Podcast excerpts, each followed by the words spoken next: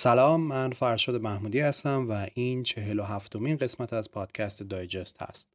پادکستی که مسائل نسبتا پیچیده دنیای اطراف ما رو به زبانی بسیار ساده برای شما تعریف می‌کنه. این قسمت در خرداد 1401 ضبط میشه. این قسمت همونطور هم که از اسمش مشخصه مربوط به برنامه ها یا شرکت های هرمیه.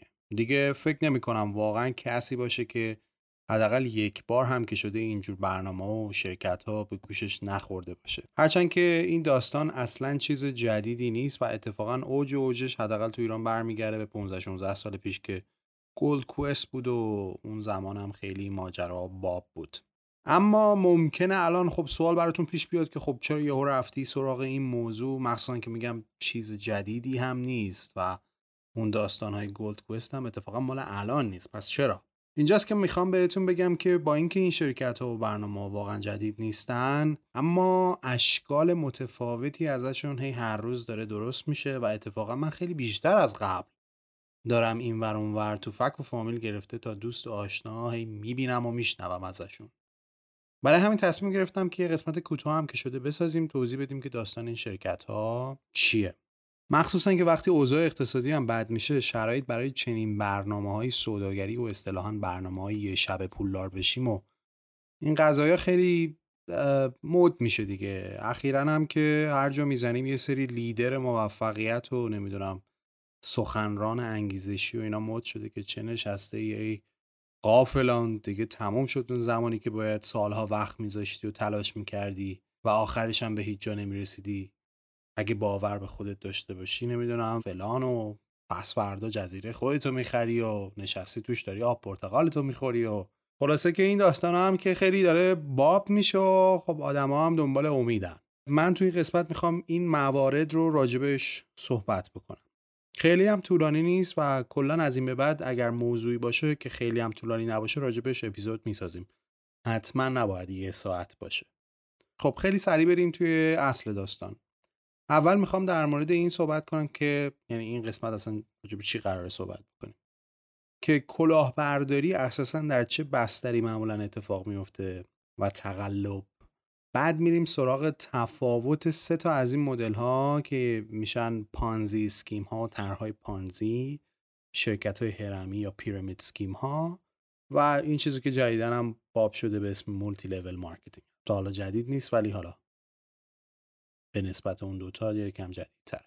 و تفاوتهاشون رو میگیم و یه چند تا مثال می‌زنیم از کلاهبرداری های بزرگی که تو دنیا اتفاق افتاده و بعد یه سری از راه های شناسایی این کلاهبرداری ها رو میگیم و در انتها هم با هم یه سری از این خطاهای شناختی که در ذهن ما اتفاق میفته و باعث میشه که گول این برنامه ها رو بخوریم و با هم ریویو میکنیم. Every day people hand over their life savings or sell their house and businesses to join risky schemes to make big money fast.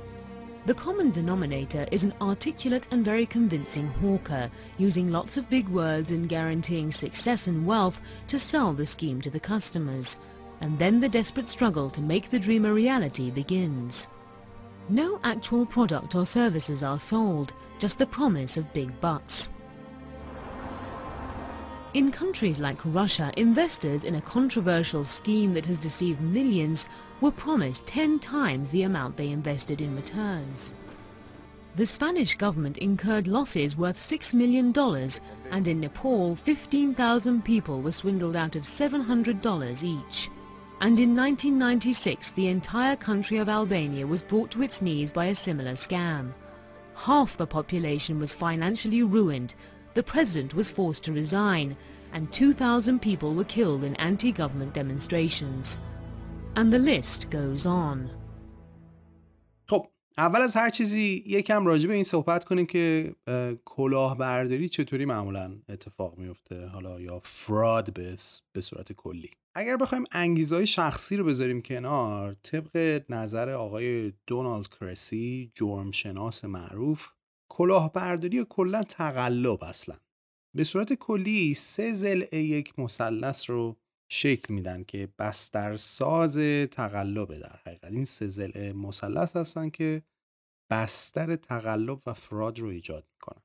اولین زل در حقیقت یا اولین عامل فشار هست. معمولا فشار پای ثابت بیشتر کلاهبرداری است. فشار هم می‌تونه انواع و اقسام مختلفی داشته باشه. یعنی مثلا شخص می‌تونه دچار فشار اقتصادی باشه کلی قرض و بدهکاری داشته باشه. یا حتی فشارهای روانی که چرا هر چی کار می‌کنم به رفاهی که دوستام توش هستن نمی‌رسم. چرا من نمی‌تونم اون دختری که دوست دارم داشته باشم؟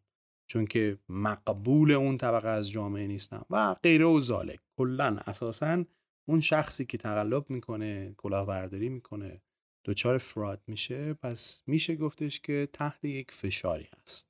دومین زل دومین عامل فرصتیه که برای اون طرف ایجاد میشه. اکثر ما آدم ها پیش میاد که در موقعیت هایی قرار می‌گیریم که یه سری فرصت های تقلب و کلاهبرداری برامون حی و حاضره. از بودجه شرکتی که دستمونه از پیکی که پول رو داره می‌بره بانک از اطلاعات داخلی شرکتی که می‌دونیم تا حتی انبار اجناسی که دستمون به امانت هست و خریدی که قراره برای شرکت کنیم تا خیلی از موارد دیگه. پس یک فشار روی شخص هست از اون طرف هم یک فرصتی براش آماده هست. پس این شد دوتا حالا زل سوم چیه؟ زل سوم توجیه منطقیه. یعنی توجیه منطقی که ما برای خودمون می‌سازیم تا این کلاهبرداری یا تقلب رو به خودمون بقبولونیم. ببینید یه فرایندی در ذهن ما وجود داره به اسم cognitive dissonance یا به عبارت دیگه تضاد یا ناهماهنگی شناختی. ایده اینه که ذهن ما آدم ها دو تا ایده متضاد و ناهماهنگ رو با هم نمی‌تونه همزمان بپذیره و باید ناهماهنگی یا همون dissonance رو به هماهنگی یا consonance تبدیل بکنه. چطور؟ از چه طریق؟ از طریق توجیه منطقی کردن rationalize کردن. مثال بزنم براتون. مثلا شما می‌دونین که سیگار کشیدن خوب نیست ولی می‌کشی. خب اینجا تضاد داره. این دوتا با هم. ذهنت برای اینکه شما رو ببره به سمت سیگار کشیدن باید یه کاری بکنه وگرنه اینطوری که نمیشه. اینجاست که ذهنت وارد یه بازی میشه که بیاد این تضاد رو کم کنه. اگه زور اون قسمت هشدار سلامتی برسه خب باعث میشه شما سیگار رو بذاری کنار. اگه نرسه و کماکان سیگاره رو بکشی اینجاست که اون هشدار سلامتی رو به نوعی میای کم می‌کنی برای خودت. چطوری؟ از راه های مختلف توجیه منطقی کردن برای خودت. مثلا یه راهش اینه که میای میگی دنیا دو روزه دیگه بابا بکش بره سر سلامت. اومدی چیکار کردی؟ ذهنت یعنی اومده این کار کرده. اومده که گفته اهمیتش رو بیا کم بکنیم. یعنی اهمیت اصلا زندگی رو. یه راه دیگهش اینه که بگی والا بابا بزرگ ما تا 90 سالگی سیگار می‌کشید. ماشاءالله گرگ هم نمیگرفتش. به جاش فلانی مثلا تو 50 سالگی همه جورو هم رعایت می‌کرده سیگارم نمی‌کشید آخرش سکته کرد. بیا ببین. این دانشمنده واسه خودشون یه چیزایی میگن. درست نیست بابا. بکش. این مثال ها رو دارم می‌زنم که ببینید این مکانیزم ذهنی توجیه منطقی یا همون رشنالایز کردن چطوری کار می‌کنه. تو داستان تقلب و کلاهبرداری هم یه زل سوم که بستر رو آماده می‌کنه همین توجیه هست که ما برای خودمون میاریم که اون تقلب و کلاهبرداری رو عادی کنیم برای خودمون. یعنی اگر این نباشه اون فشار و اون فرصت به تنهایی کافی نیستن. مثالاش هم خیلی زیاده دیگه. مثلا این پول که مال دولته اونا میدوزن منم از اونا میدوزدم اصلا حقشونه. یا مثلا طرف میگه من اینو الان می‌برم این پولو. بعد که کارم را افتاد با سودش پولو برمیگردونم به سیستم. چه اشکالی داره؟ حالا یه مدت نباشه تو سیستم. منم برش میگردونم نمی‌خوایم واقعا بدوزدیم اینا مثال های توجیه کردن منطقیه. یا مثلا او حالا این همه دارن گنده گنده می‌برن. هیچی نمیشه. حالا یه چیز کوچیکی که این وسط مسط ها که بخوایم ما ورداریم مثلا انگار چیه؟ چیزی نیستش که. اون همه طرف سه هزار میلیارد برده. صد هزار تومنی که من بخوام اینجا ببرم. یا یه میلیون تومن که چیزی نیستش. بازم مثال هست این وسط ها بخوایم بزنیم. یه جایی به هم بعضا پیش میاد که ممکنه که خط درست و غلط رو نتونیم حتی تشخیص بدیم.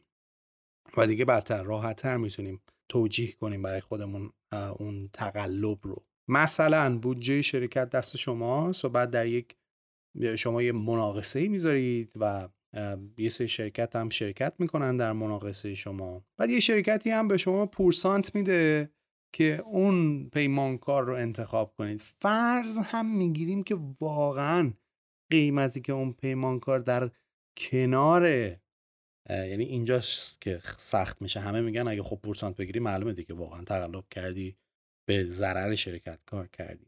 حالا من دارم میگم که اصلا فرض بگیریم که قیمت اون شرکت از باقی رقبا هم واقعا ارزونتر و پایینتره. میاد به شما یه پورسانتی میده و بعد شما هم میگید که خب چه اشکالی داره؟ من که برای شرکت پایین ترین قیمت رو گرفتم یعنی به نفع شرکت کار کردم. پس این دیگه مشکلی نیست این تقلب نیست که این پورسانت می‌تونه برای خودم باشه و به ضرر شرکت هم کار نکردم. دیگه قافل از این که یعنی تو ذهنتون اینو به خودتون نمیگید که اون پورسانت اضافه هم می‌تونه برای شرکت باشه و اون پیمانکار اگه اون پورسانت رو داره به شما میده به خاطر چشم به شما نمیده. خب به خاطر قدرت اون پولیه که شرکت در اختیار شما گذاشته. ولی بعضا این خط درست و غلط بودنش محو میشه و اگر بستر یا همون فرصت آماده باشه شاید ذهن ما بره به سمت توجیه کردنش. در ضمن تقلب همیشه به شکل دزدی پولی نیست می‌تونه زدن از ساعت کار باشه فرار از مالیات باشه. البته مالیات که دیگه خیلی راحت هم توجیه داره دیگه. این مثلا خیلی راحت می‌تونیم بگیم که این پولا رو که دارن میدزدن و فساد و فلان پس منم نمیدم بهشون. یعنی یعنی می‌بینید همه جوره با هم کار می‌کنه این کانسپت. حتی می‌تونه پول بیشتر از بیمه گرفتن باشه. او این همه مدت ما داریم به بیمه پول میدیم یه بار استفاده نکردیم. حالا که می‌خوایم مثلا در ماشین نمی‌دونم فلان شده یه جوری چیز بکنم دو برابر ازش بگیرم. این این concept در زندگی ما خیلی ما آدم های عادی به صورت خیلی رایجی وجود داره. در نتیجه پس سه ضلع بسترساز چیا بودن؟ تحت فشار بودن در معرض فرصت مناسب بودن. و توجیه عقلانی کردن و rationalize کردن برای خودمونه. حالا با این مقدمه بریم سراغ انواع مختلف این برنامه های کلاهبرداری که به صورت کلی معروفن به پانزی اسکیم ها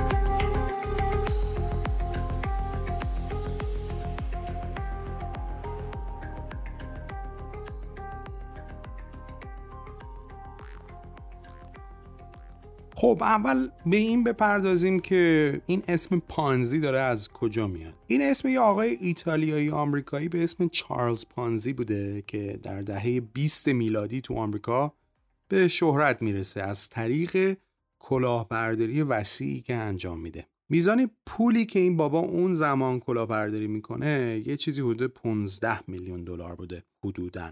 اما با اینکه نسبت به کلاهبرداری های دیگه تاریخ عملا عددی به حساب نمیاد اما سرعت رواج برنامهش بوده که انقدر این اسم و سر زبون ها میندازه. در حقیقت این اسم رو برای خودش می‌کنه.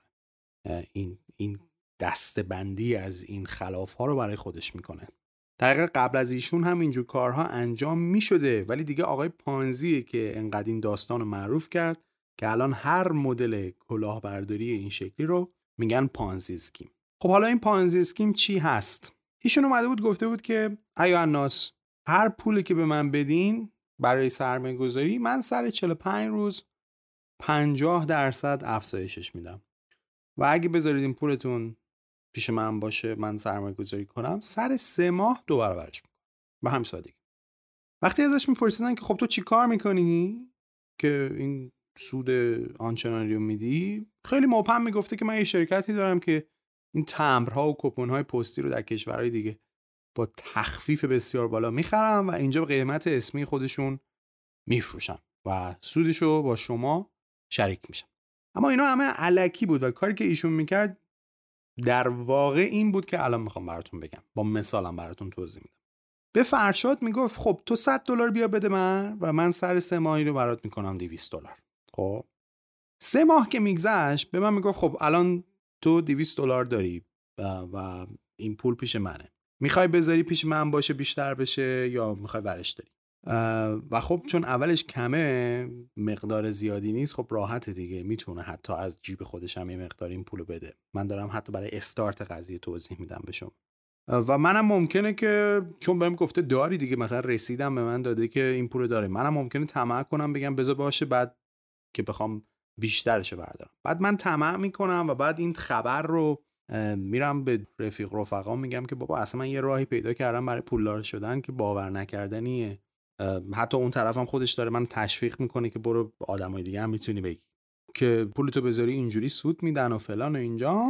اونجاست که بقیه هم میگن خب به من اعتماد دارن دیگه دوستا و آشناهای من اونجاست که حالا ممکنه اونا هم با عدد کمتر اولش بیان بگن که خب باشه پس ما هم بیایم وسط. اونا هم یه پولی میارن وسط و فرض بگیریم با همین مقداری کم هم شروع می‌کنن. مثلا علی هم 100 تا میاره و سر سه ماه بهش رسید میده که پول شما الان شده 200 تا. بعد امیدم مثلا 100 تا میاره بعد اونم دوباره همین داستان. هی همه یواش یواش می‌فهمن و آدما این به اون میگه اون به اون میگه هی همه پولی رو میارن وسط. حالا فرض بگیریم این وسط من سر 6 ماه میگم که بعد الان ممکنه برای شما این دو دو تا چهار تاش الان میگه اینجوری که طرف داره ضرر می‌کنه دیگه. ببینیم چیکار می‌کنه. من میام بعد 6 ماه میگم که آقا من پولمو می‌خوام. من می‌خوام اصلا پولمو در بیارم بسمه اینقدر اونم میگه بفرما. من به شما گفته بودم پولت مثلا دو برابر شده بفرما. اینم دو برابر خدمت شما. حالا این پول داره از کجا میده؟ از پول آدم های دیگه که آوردن تو سیستم. منم پولمو می‌گیرم میرم بود بود به همه میگم دیدید دیدید علکی نبود. بفرما این پول دیگه این دیگه این دیگه واقعیه دیگه رسید که نیستش بفرما این پول جلو چش من.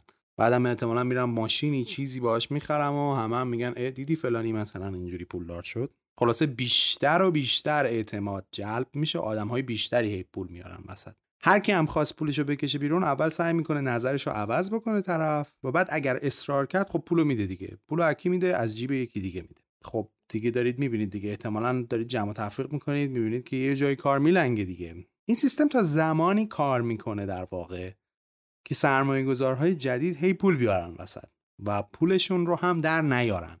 به محض اینکه همه شروع کنن به درخواست پولشون سیستم از کار میفته به همین سادگی. این سیستم رو معمولا این شکلیه که میگه مثلا از جیب نقی بزن بده به تقی. کلا طرح پانزی این شکلیه. که به احترام بزرگوار چارلز پانزی اسم گرفته. حالا خوب که نگاه می‌کنید متوجه میشید در اقتصاد خودمون الان خیلی از طرحها ممکنه همین مدلی اجرا بشه دیگه. فقط مستتره مثلا ساختمونی ساخته میشه بدون اینکه سازندش یه قرون پول داشته باشه. ولی با طرحهای پیش فروش و فلان و بهمان و خیلی چیزای دیگه پول ساختمون رو از خود مشتری می‌گیره برج می‌سازه و بعد باقیش هم که برج ساخته شد دوباره از خود آدم ها می‌گیره. یعنی هیچ پولی این وسط نمی‌ذاره. فقط با اون connection ها و اون اعتمادی که جلب کرده یه چیزی رو درست می‌کنه. حالا این البته خوبشه دیگه. ساختمون ساخته به طرفم تحویل داده. یه موقع هست که اصلا تحویلم نمیدن. حالا این طرح پانزی نیست این این شکلی نیست ولی می‌خوام بهتون بگم که کلا از پول یکی پول در آوردن زدن روی چیز دیگر رو کانسپت شبیه هم دیگه است. اما اگه دقت کرده باشین تا اینجای کار این طرح هرمی نیست و به هرم و این داستان ها هم ربط نداره. شما می‌تونی آدم معرفی کنی می‌تونی هم معرفی نکنی. و وعده که بهت داده میشه اینه که سر یه تایمی پولت انقدر درصد افزایش پیدا می‌کنه. اما بعد از ایشون یعنی چارلز پانزی یکی از بزرگواران پانزی اسکیم های تاریخ کسی نبود جز برنی مدوف.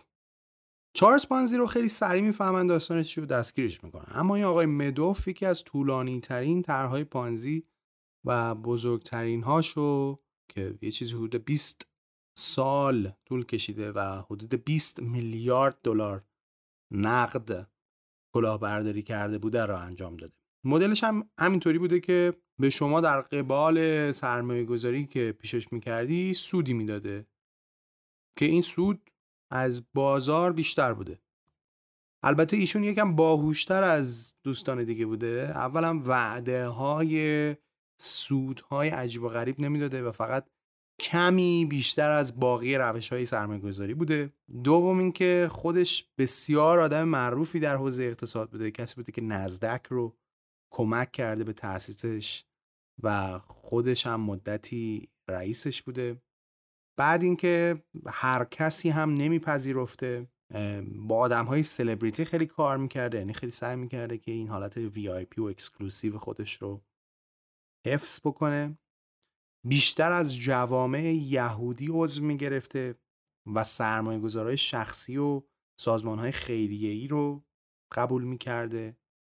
چرا؟ چون نشه تو حساب کتاباشون بازپرسی عمومی راحت اتفاق بیفته. و از طرفی هم این گروه هایی که اینجوری یه نخ تسبیحی بهشون وصله مثلا مثل دین مثل یهودیت حالا هر چیزی این وسط هست مثل خانواده اعتماد توشون بالاتر چون و چراش کمتره. کمتر شما رو هی زیر سوال می‌برن و راحتتر به شما اعتماد می‌کنن. خلاصه در نهایت سال 2008 در بحبوحه بحران مالی دست ایشون هم برملا میشه و وقتی سرمایه گذارها پولهاشون رو می‌خواستن برداشت کنن متوجه شدن که شرکت فقط 300 میلیون دلار پول داره. سال 2009 مجرم شناخته میشه و به 150 سال هم زندان محکوم میشه. این از اون داستان ها. یعنی اگر شما دوست دارید اینجور داستانهایی رو برید دنبالش این از اون قصه ها داره. که چه می‌دونم مثلا شاید خوراک مثلا پادکست های مثل چنل بی باشه. خود داستان برنی مدوف. ولی خب ما اینجا فقط اشاره می‌کنیم که کیا تو این طرحهای پانزی شرکت کرده خود آقای چارلز پانزی و برنی مدوف هم که یکی از بزرگشون. خب پس گفتیم طرحهای پانزی چی بودن؟ گفتیم این هرمی نیست. حالا می‌خوایم بریم با هم ببینیم که شرکت های هرمی فرقشون با طرحهای پانزی چیه. در شرکت های هرمی هم یکی اون بالای هرم میاد میگه آقا من یه روش کشف کردم که وای فلان و بسان که سود عجیب غریبی میده و اینا. اولش اینم شبیه. بعد میره سراغ دو نفر آدم یا سه نفر یا پنج نفر حالا یه تعداد محدودی که در حقیقت میشن حلقه اولیه اون طرف یا هرم اولیه طبقه اولیه اون شخص میشن که این خبر به اونا میده. حالا اینجا همون پنج نفر رو در نظر بگیریم که باهاش مثالمون رو ببریم جلو. میره به پنج نفر میگه نفری 100 دلار به من بدین و بعد هر کدومتون اگه پنج نفر بیاره یه درصد از پولی که اونا میارن میره تو جیب شما و یه درصدش هم تو جیب من. بعد هر کدوم از اونها هم یعنی اونایی که آوردید هم اگه خود اونا هم برن پنج نفر بیارن بابت هر تعداد نفری که پول میارن هم رد بالاییاشون پول می‌گیرن. همونجوری مثل شرکت های هرمی که آشنایید باشون و در نتیجه هر بار که یه زیر دستی ساخته میشه یه کمیسیونی از اون پول یه درصدی از اون سود به رده های بالاترش هی بر اساس یک فرمولاسیونی به قول معروف تقسیم میشه و تسهیم میشه بین اون طبقه های بالاتر. همینجوری الی آخر میره جلو. چرت که میندازم براتون ریاضی ضرب و جمع و منها یهو می‌بینی اگه اینجوری بره جلو من دیگه از یه جایی به بعد میشینم خونه زیر باد کولر ماهی دیویس میلیون میاد تو حسابم. ماهی نمی‌دونم انقدر میلیون تومن میلیارد تومن انقدر هزار دلار میاد تو حساب بعد میگی علکی مگه داریم؟ اونجاست که میگن آقا لیدر فلانی رو نگاه کن با پورش اومده با بنز میره از صفر شروع کرده ایشون. شما هم که داری می‌بینی آره طرف واقعا ماشینش فلان و بسان و می‌بینی که آقا این واقعا هیچکی نبود و شوخی که نیست و به حال این, این چیزاش هم رایت می‌کنن دیگه. حالا ما واقعا میگیم اون شاید هم اون, اون حلقه ایه که واقعا رسیده به اون پوله. شما هم اینا رو می‌بینی. تحت تاثیر قرار می‌گیری و اتفاقی که میفته اینه که شما هم میای وسط و دبورو که رفتیم. شما هم میشی یکی از اونایی که مثلا فرض بگیریم می‌خوان زیر دستش آدم بسازن و طبقه بسازن و هرم بسازن.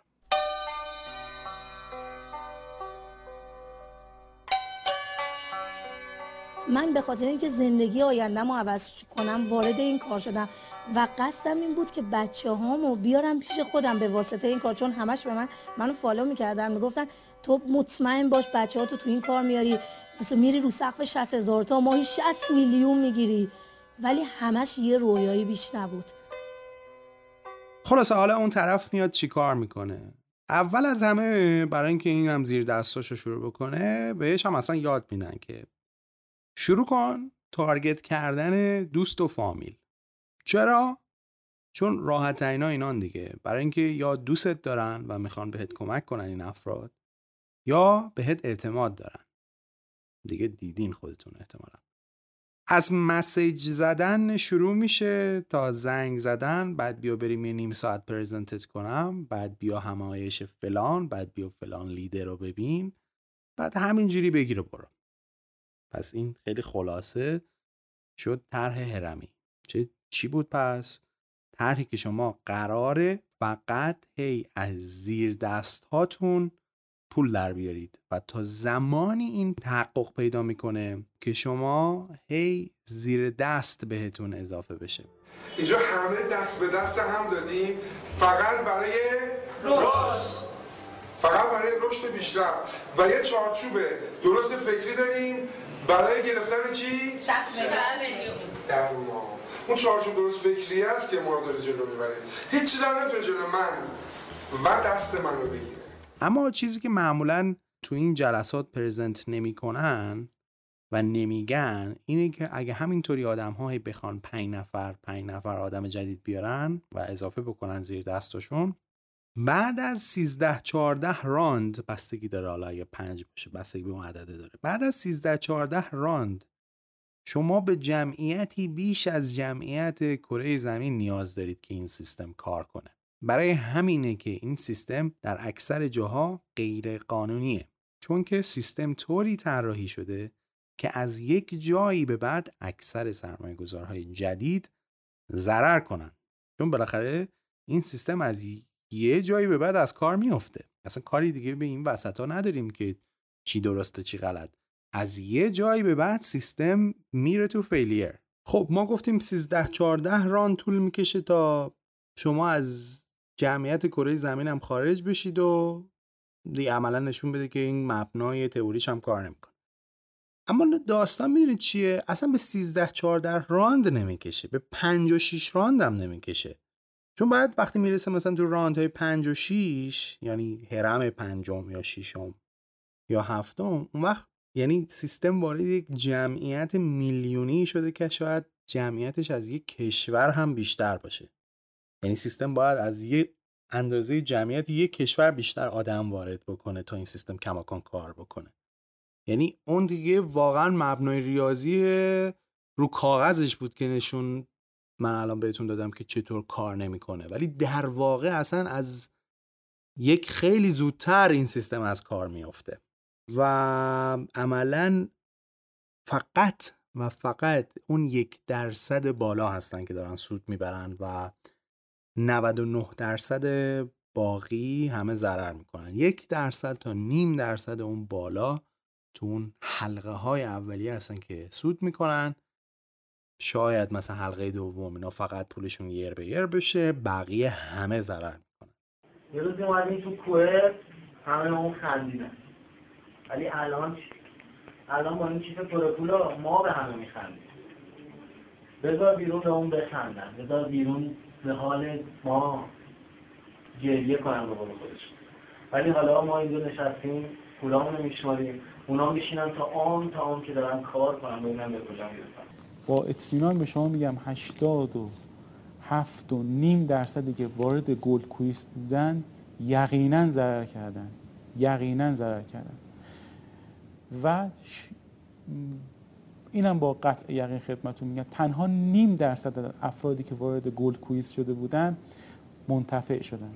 یعنی حجم عظیمی از شرکت کنندگان به نفع تعداد بسیار قلیلی متضرر حالا این مدل از شرکت هرمی که بهتون گفتم این شکلی که براتون مثال زدم سرمایه گذاری مستقیم پولیه. یه سری مدل هم داره که یه سری چیز هم بهتون در ازای پولی که می‌دید میفروشن. مثلا اگه یادتون باشه تو GoldQuest یه سکه طلا هم بهتون می‌دادن که پولتون رو توجیه کنه. هرچند که همونم از یه جایی به بعد تحویل نمی‌دادن. یکی از مشکلات GoldQuest همین بود که حتی همون سکه های طلا رو هم که یادگاری طور بود تحویل نمی‌دادن. اما باز یه مشکل دیگه این داستان داره که اون کالایی که شما می‌خرید یعنی اون پولی که شما می‌دید میگن شما این پول می‌دید بابت اینکه اون سکه رو دریافت بکنید در واقع اون کالا به اندازه اون پولی که می‌دید نمیارزه. مثلا من یادم اون زمانی که این سکه های گلد کوست بود 500 هزار تومن بود در صورتی که شاید ارزش واقعیش 50 هزار تومن هم نبود. و اینجاست که شرکت ها به شما میگن آقا درگیر این نشید. درگیر این هزینه این سکه نشید. پول اصلی که شما قرار در بیارید از لایه های زیر دستتون میاد نه از این سکه. انقدر کوچیک فکر نکنید و شما که می‌خوای انقدر به اون یه تومنه و 500 تومنه فکر کنی شاید اصلا به درد این سیستم نمی‌خوری و خلاصه انقدر میگن که شما بیخیال اون استدلال این که این سکه میارزه حالا سکه حالا هر چی که هست میارزه یا نمیارزه بشید یا نه. طرف اصلا بهتون میگه اصلا فرض کنید اون سکه هم نگرفتید. خب که چی؟ شما اصلا قرار نیست از طریق اون سکه پول در بیارید. اولش می‌گفتن خیلی راحت محصولاتتون رو می‌تونید دریافت کنید. ولی واقعا اینجوری نبود. کسی گفت کسی رو داریم تو مجموعه میره اونجا یه دفعه قاچاقی محصولات رو وارد می‌کنه.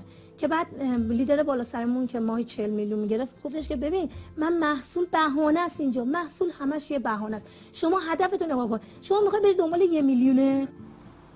پس این شد شرکت هرمی. تفاوتش با طرح پانزی چی بود؟ این بود که تو طرح پانزی شما اوکی ممکن بود تشویقت بکنن که بری آدم جدید بیاری. ممکن بود بری خودت این کارو بکنی. ولی روش سودسازی شما بر اساس ساختن هرم زیر دست نبود.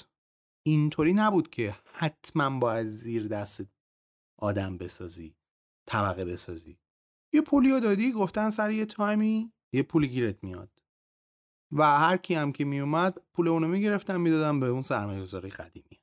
تو طرح هرمی حتما شما باید زیر دست آدم بسازی و در حقیقت از کمیسیون پولهایی که زیر دستان شما میارن آدم های بالادستی عملا انگاری که بالادستی ها دارن جیب پایین دستی ها رو می‌زنن. به یه نوعی. این شد شرکت هرمی اونم شد طرح پانزی. خب؟ حالا می‌خوایم بریم سراغ شرکت های network marketing یا multi-level marketing. اینایی که الان هم در اکثر کشورهای دنیا دارن به صورت قانونی اتفاقا کار می‌کنن. و وقتی هم بهشون میگی داستان چیه میگن نه ما شرکت هرمی نیستیم. حالا بریم ببینیم داستان اینا چیه. شرکت هرمی خودم توش بودم تو گلد کوست. مبنا مفهومش بد نیست کار کردن خوبه هدف خوبه ولی انرژی آدم می‌گیرن. هیچی هم آدم نمیدن زمان آدم استفاده میشه برای اونا. پول آدم هم می‌خورن فقط هم با هدف های واهی. ما یه میلیون هزینه کردیم هیچ به ما نرسید. بعد کلا این پورسان تو اینا هم هیچ خبری نشده. من باید دو نفر رو می بردم که اون دو نفرم بردم ولی بازم به پولم نرسیدم چون واقعا جز کلاهبرداری هیچی نبود. خیلی از دوستان رفتن و بدبخت شدن و برگشتن. خیلی از شهرستان آوردن 4 5 میلیون گرفتن. بعد یکی دو ماه الاف کردن بعدم بلند شدن اومدن. بدون چیزی نصیبشون میشه. در حقیقت این شرکت ها دارن از یک استراتژی مارکتینگی استفاده می‌کنن. به این شکل که به جای اینکه محصولات مثلا یه محصول تولید می‌کنید به شرکت پخش داده بشه و اونها هم یعنی شرکت های پخش هم محصول برن قرار بدن در فروشگاه باید مردم از طریق حالا تبلیغات یا حالا هرچی که هست برن فروشگاه خودشون این اجناس رو بخرن میان کل این حلقه رو دور می‌زنن. و مستقیم اجناس رو میفروشن به آدم ها و آدم های مستقیم و اونا رو تبدیل می‌کنن به فروشندهشون. یعنی دیگه شرکت پخش و فروشگاه و همه اینا رو می‌ذارن کنار. یعنی اون سودی که باید به اون طرف به این لایه داده میشه رو مستقیم حالا یا همون سود یا حالا کمتر یا حالا بیشتر مستقیم میان میدنش به خود آدما آدما برن براشون تک تک آدم ها برن براشون بشن فروشنده. یعنی مثلا من شامپو تولید می‌کنم بعد به جای فروش متداول که به همین شکلی که براتون اول گفتم میام یه استراتژی network marketing ی اتخاذ می‌کنم و فراخوان می‌زنم تو روزنامه که فروشنده با حقوق عالی می‌گیریم. هر کی اومد هر کی. اصلا دیگه هم مثلا من اینجا نمیام. فیلتر بذارم. هر کی که اومد بهش میگم ببین شما باید خودت مثلا چهار تا کارتون شامپو از من بخری 20 درصد هم به تخفیف میدم و بعد برو به آدم های دیگه این شامپوها رو بفروش و 20 درصد هم سود ببر. جدای از این اگه دوست و رفیقات رو هم بیاری و زیر دستتو بسازی از فروش هایی که اونها هم می‌کنن تو منتفع میشی.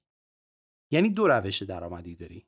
یک اینکه شامپوها رو بفروشی و یه سودی از فروش شامپوها ببری. و یکیش هم این که آدم های جدید بیاری به سیستم معرفی کنی و از فروش اونها هم کمیسیون بگیری. و هرچی هم اونا بیارن باز تو منتفع میشی. یعنی اونا هم اگه زیر دستاشون رو بسازن اینجاست که یه درصدی هم هی سود میاد میره تو جیب شما.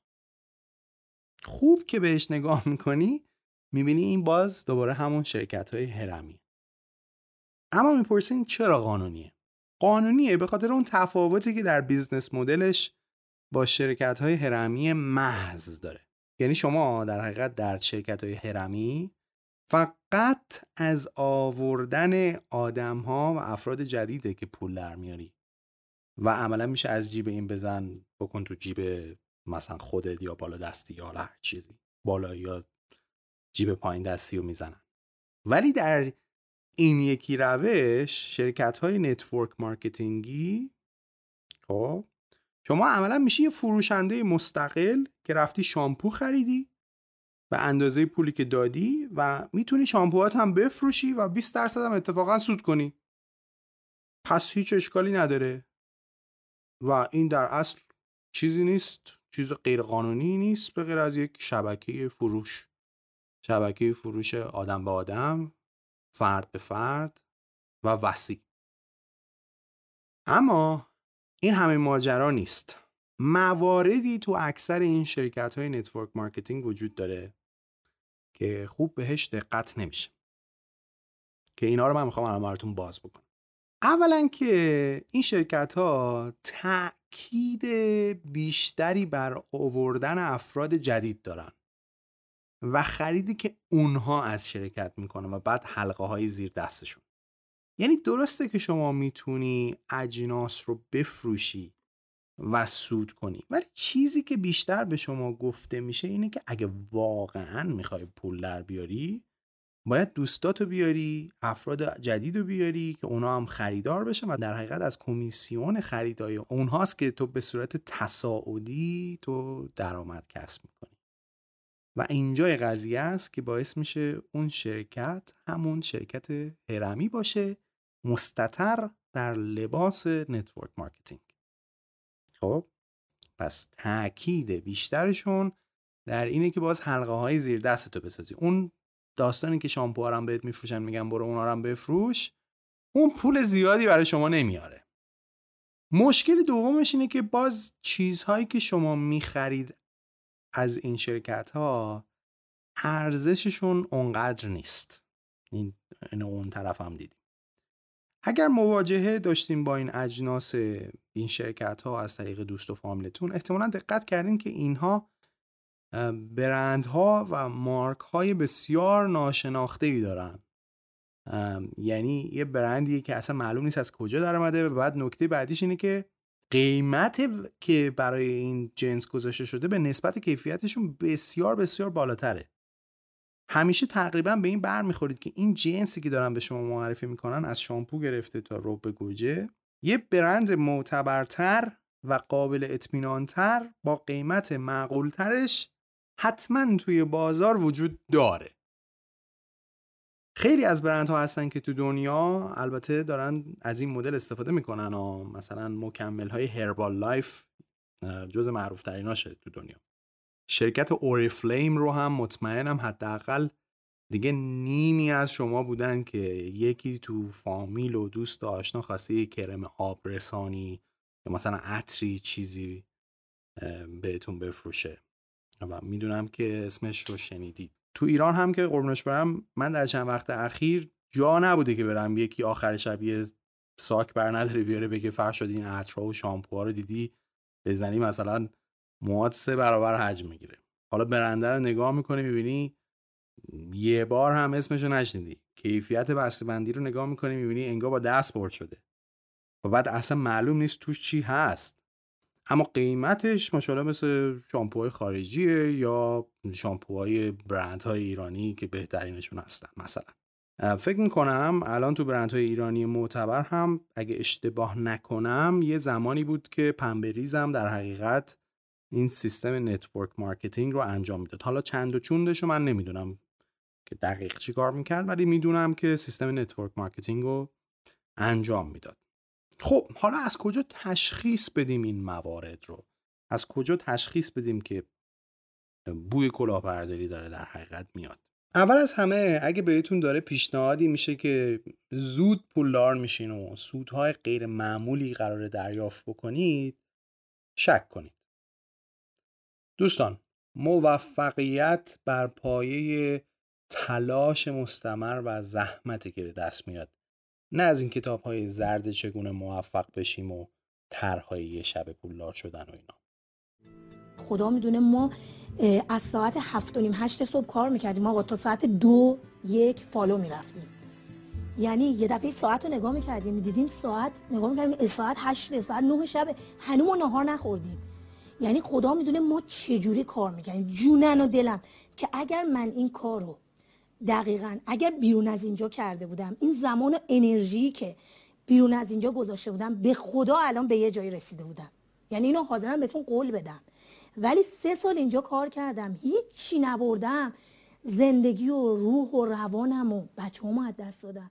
دوم اگه بهتون گفتن نه این شرکت هرمی نیست و network marketing ه ببینید تمرکز روی اینه که زیر دست باید اضافه کنید.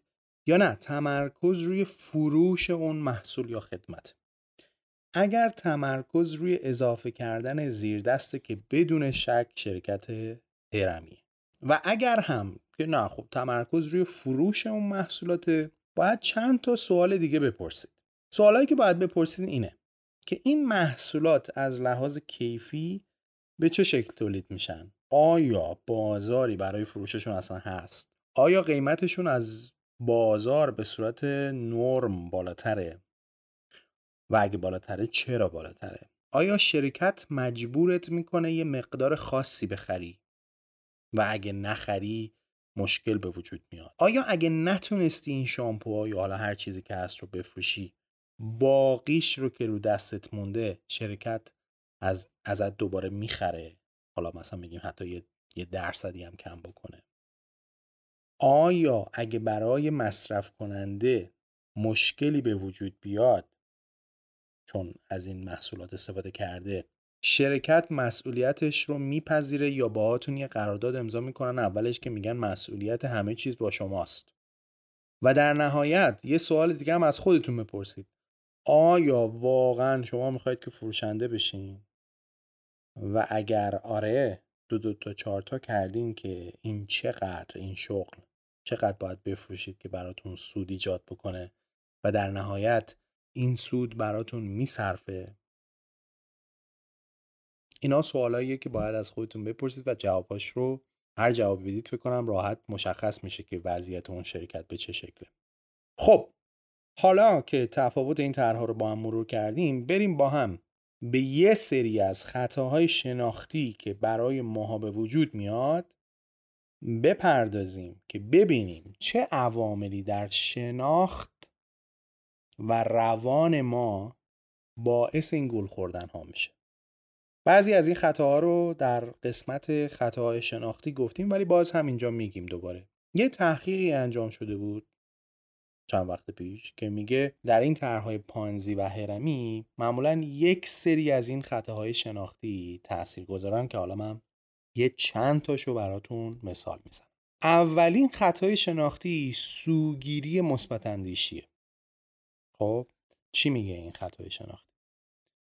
این سوگیری که در حقیقت در همه ما انسان ها هست باعث میشه که ما فکر کنیم اتفاقات بد احتمالش کمتره که برای ما اتفاق بیفته و برای بقیه است که بیشتر ممکنه رخ بده. یعنی بیشتر ما در ته وجودمون به صورت ناخودآگاه همیشه میگیم سر ما که نمیاد. یعنی یه چیزی ندایی ته ذهن ما به ما میگه سر ما که نمیاد. یه خوشبینی در همه ماها وجود داره که احتمال وقایع منفی رو برای ما کمتر متصور میشه تا بقیه. به این میگن سوگیری مثبت اندیشی. دومین سوگیری چیه حالا؟ دومین سوگیری سوگیری تایید هست confirmation bias. فکر کنم زیاد شنیدینش. شما وقتی ته دلتون می‌خواید نتیجه به یه شکل خاصی باشه هر چی هم تحقیق و تفحص می‌کنید در راستای اینه که اون نتیجه ته دلتون تایید بشه.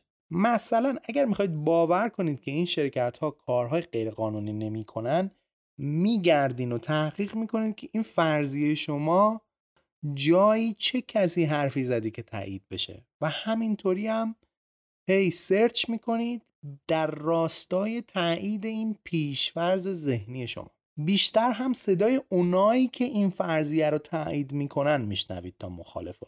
مثلا این خود این cognitive bias یا این سوگیری چیزی که ما تو دایجست خیلی حواسمون هست بهش که دوچارش نشیم. یعنی اگه مثلا می‌خوایم چیزی رو search کنیم مثلا تو گوگلی این ور سعی می‌کنیم جهتدار search نکنیم که فقط نتایج اون طرفی بیاد بالا و بعد بگیم خب اینم منبعش و اینم reference ش بعدم تایید شد. یا خیلی باز search می‌کنیم یا حتما مخالفش رو هم search می‌کنیم. تو این قضیه شرکت های هرمی معمولا ما چشممون رو میبندیم به اطلاعاتی که مخالفه به قول معروف این فرض ها و این تاییدی هاست که عملا یه جوری نشون میده که این شرکت ها غیر قانونی هن یا کلاهبرداری یا قرار ما ضرر بکنیم. چشممون رو میبندیم. به خاطر این سوگیریه تایید. چرا؟ چون دوست داریم که باور کنیم که این طرح جواب میده و ما زود قراره که پولدار بشیم. سومین سوگیری اثر گله است. خب یعنی اینکه رفتار گله رو ماها تاثیر می‌ذاره. ما همینجوری که توی خیابون وایسادیم اگه مثلا یهو پنجا نفر تو اون خیابون یه دفعه به یه سمتی شروع کنن دویدن و همه هم مثلا سراسیمه و به قول معروف انگار که از یه چیزی ترسیدن دارن به یه سمتی حرکت می‌کنن. ناخداگاه ما هم شروع می‌کنیم به سمتشون دویدن. یعنی انگار که واقعا یه چیزی یه گرگی لولوی یه چیزی اون ته هست واقعا داره میاد. ما ندیدیم. هیچ چیزی هم نشنیدیم. ولی چون داره این اتفاق میفته ما هم باشون همراه میشیم. همین اثر که باعث میشه همه یهو برن تو بورس همه یهو برن تو رمز ارز همه یهو می‌بینی همه و خاله و اینا همه دارن بیت کوین می‌خرن. طرف هم مثلا بهت میگه آره من هولد می‌کنم من دنبال نوسانگیری نیستم مثلا. آره همه میرن تو رمز ارز بعد همه یهو میرن تو شرکت های هرمی همه یهو میرن دلار می‌خرن همه یهو میرن طلا می‌خرن. و همه هم یهو مثلا یه استوری غلط رو در اینستاگرام شیر می‌کنن و خیلی از همه هایی که اتفاق میفته گویا هیچ وقت هم قرار نیست که تموم بشه. به شما میگن که همه رفتن تو این شرکت ثبت نام کردن. بی خود که نبوده. ما جا نمونیم ما هم بریم و د برو که رفتیم. پس شد اثر گله. تأثیر اینکه بقیه چی کار می‌کنن همیشه رو ما ممکنه تأثیر گذار باشه. و در نهایت یکی دیگه از سوگیری های دیگه که تأثیر گذاره سوگیری چارچوب دهی یا framing هست. این سوگیری میگه انتخاب های ما تحت تأثیر اطلاعات در چهارچوبیه که درش قرار می‌گیره. یعنی اگه اون چهارچوب مثبت باشه ما معمولا قسمت مثبت قضیه رو می‌بینیم. و اگر در چارچوب منفی معرفی بشه اون ایده اون نظر معمولا هی ریسک رو می‌بینیم. این چیزیه که پرزنتورهای این شرکت های هرمی خیلی خوب بهش واقفن.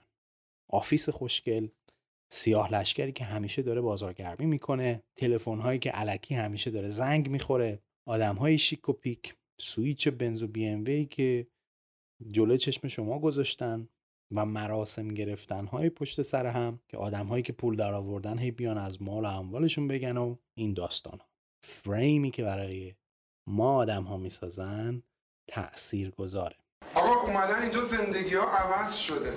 خب؟ یکی زندگی خود من. اون بیرون کاسب بودم درگیر بودم گرفتار بودم از صبح تا شب کار می‌کردم. فکر می‌کردم خیلی دارم. فکر می‌کردم هیچ کی به گرد پام نمی‌رسه. نه. اومدم اینجا خودم رو پیدا کردم. به الان network ت نگاه نکن. به الانی که چه می‌دونم یه ماه یه سال دو سال شیش ماه دو ماه داری کار می‌کنی نگاه نکن. نتورک یه جایی یه جوری میریزه برات یه جایی یه جوری میریزه برات به خدا کرکوبر خود میریزه. در حقیقت اینها فقط بعضی از سوگیری هایی که همیشه اتفاق میفته و ما می‌ذاریم که اتفاق بیفته. ولی همیشه گفتم و خواهم گفت اون مملکتی در رفاه و آرامش زندگی می‌کنه که آگاهه. چون این آگاهی و دانشه که جلوی جهل و تصمیمات اشتباه کورکورانه رو می‌گیره.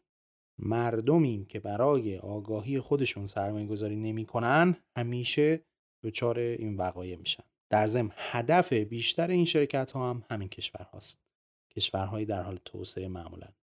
کشورهایی که مردم بیشتر به روزمرگی میگذرونند روزها رو و آگاهی نقش کمی. در عموم جامعه داره. این یک خلاصه ای بود از تفاوت بین این شرکت های مختلف. موفق و پیروز باشید.